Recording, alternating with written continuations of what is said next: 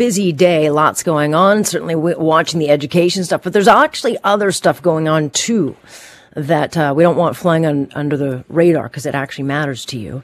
And this is one of those headlines because it all has everything to do with regulating and the censorship of the internet, which the Trudeau government has gone full in on, and they are creating quite a mess. And the latest mess arises with uh, Bill C-18. This is a bill targeting the big tech companies. So the idea the Trudeau government has is trying to force uh, Google and Facebook parent companies like Meta to strike commercial deals with newsrooms like ours, where they would pay up to 30% to use our content. And the Trudeau government argues that, look, the money would go then into local news production, uh, which again, I'll believe that when I see that. But when told that this would be mandatory, Meta CEO testified at a pretty feisty committee hearing on Friday that if they're forced to pay for content, they just won't use Canadian content.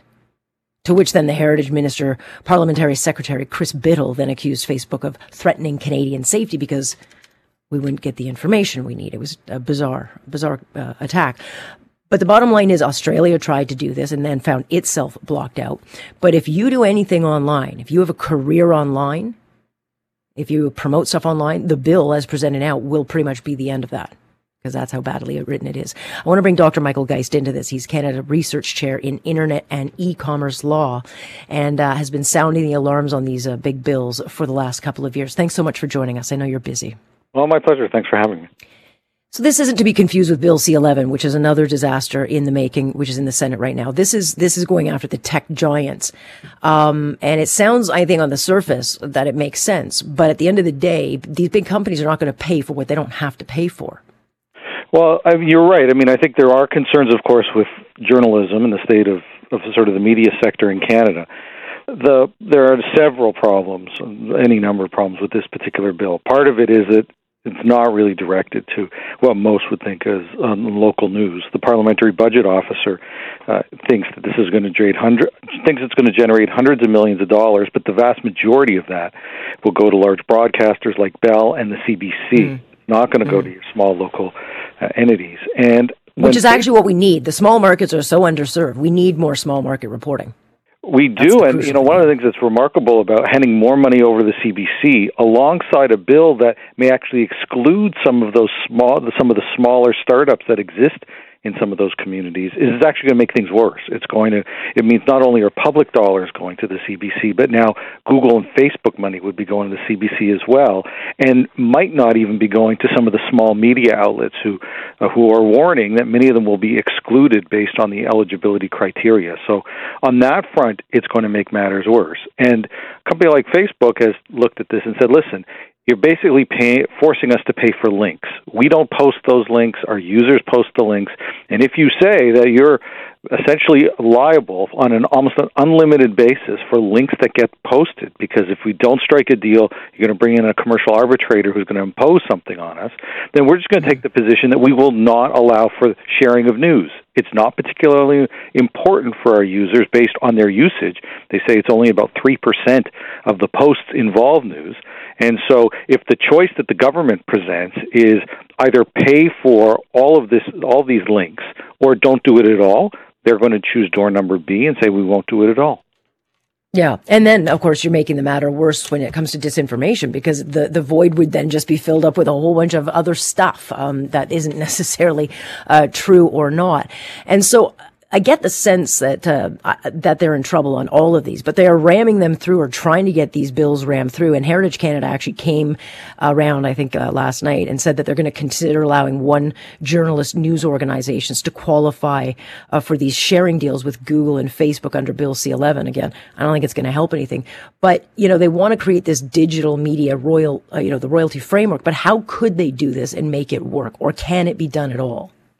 Well, I think there are solutions out there, quite frankly. I mean, the, the solution that actually, a number of the groups from across the spectrum have proposed that would do away with questions about who's eligible, about standards, about too much money going to the CBC or, or Bell or some of the other large broadcasters would simply be a fund. And so you could establish a system whereby you say either make sure you tax these companies appropriately and then use some of that money to help support the sector. In fact, we're already doing that. Um, the reality is, between various tax credits, hundreds of millions of dollars are going into the system to support these industries. And over the last couple of years, the data says that we haven't seen a decline in the net number of new new news outlets as compared to the ones that are closing. So it may be that things have actually been stabilizing. But even if they're not, creating some sort of fund that actually funds journalism as opposed to mm. funding uh, some of the large companies and broadcasters would be a way to do a, would be a mechanism to do away with many of the kinds of problems that this bill is creating. Yeah, or or just uh, you know fix the CBC so that they you know actually don't take advertising revenue away uh, from the private broadcasters. I mean, there's a lot they could do there, but they won't. Having said all that, you know we've had actors, we've had tech companies, online producers, streaming executives, like hundreds of people have come and, and testified against not just Bill C18 but Bill C11, uh, warning uh, of the dangers of what this will do. Why isn't this being met with more outrage and concern? Is it that Canadians aren't paying attention or do they not understand the, it's not like, never mind me or you. It will affect everyday Canadians and what they actually get to see online and, and consume as far as content.